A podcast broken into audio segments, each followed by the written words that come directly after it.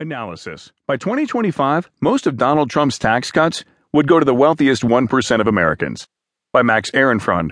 From the Washington Post, Politics section, I'm Sam Scholl.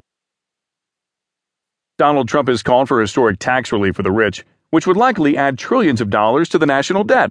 Hillary Clinton would ask the wealthy to pay much more than they do now, and she would use the money mostly to lessen the burden on middle class families with small children. A new pair of analyses published Tuesday afternoon.